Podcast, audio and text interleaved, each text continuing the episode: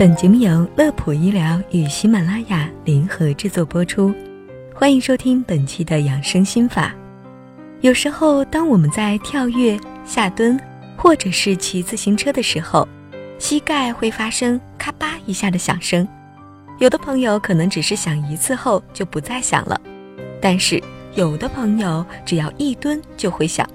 那么这是怎么回事呢？是不是膝盖有了问题？真的中了一箭吗？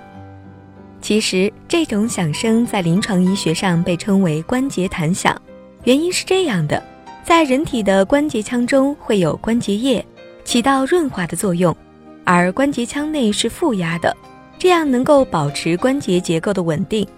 当关节受到牵拉或者是曲折时，拉力超过关节腔的负压，就会出现一个明显的腔隙，周围的气体会急速向腔隙内扩散。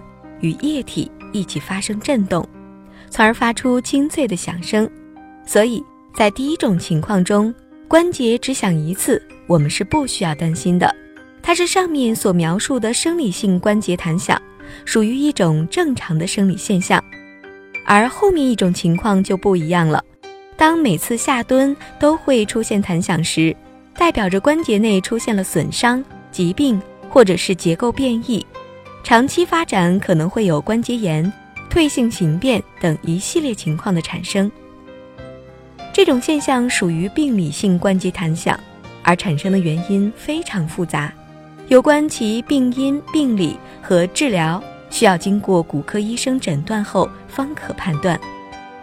那么，如何辨别膝盖的响声是属于生理性关节弹响，还是病理性关节弹响呢？我们可以根据下面四点简单做出判断。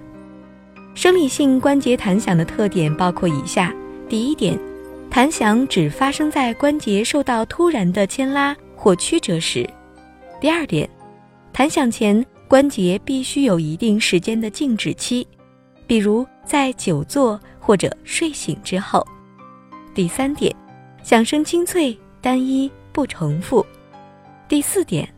没有疼痛或不适感，弹响后常有轻松感。以上四点是识别关节弹响并进行鉴别的关键。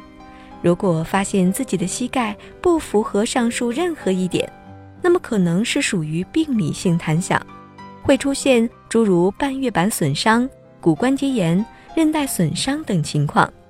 此时一定要记住，要及时就医，以免造成更为严重的后果。但是，朋友们也不用过于紧张，只要通过专业的医生诊断，并且找到了病因，通过治疗后，膝关节弹响完全消失也是可能的。最后要提醒大家的是，关节弹响不一定发生在膝盖，挺胸、耸肩、张口、伸屈四肢等等动作，都可能使身体中不同部位的关节发生弹响。而如果发现不是，再次提醒大家要及时就医。好了，本期的养生心法就到这里。乐普医疗健康调频，祝您生活安心，工作顺心。我们下期节目再会。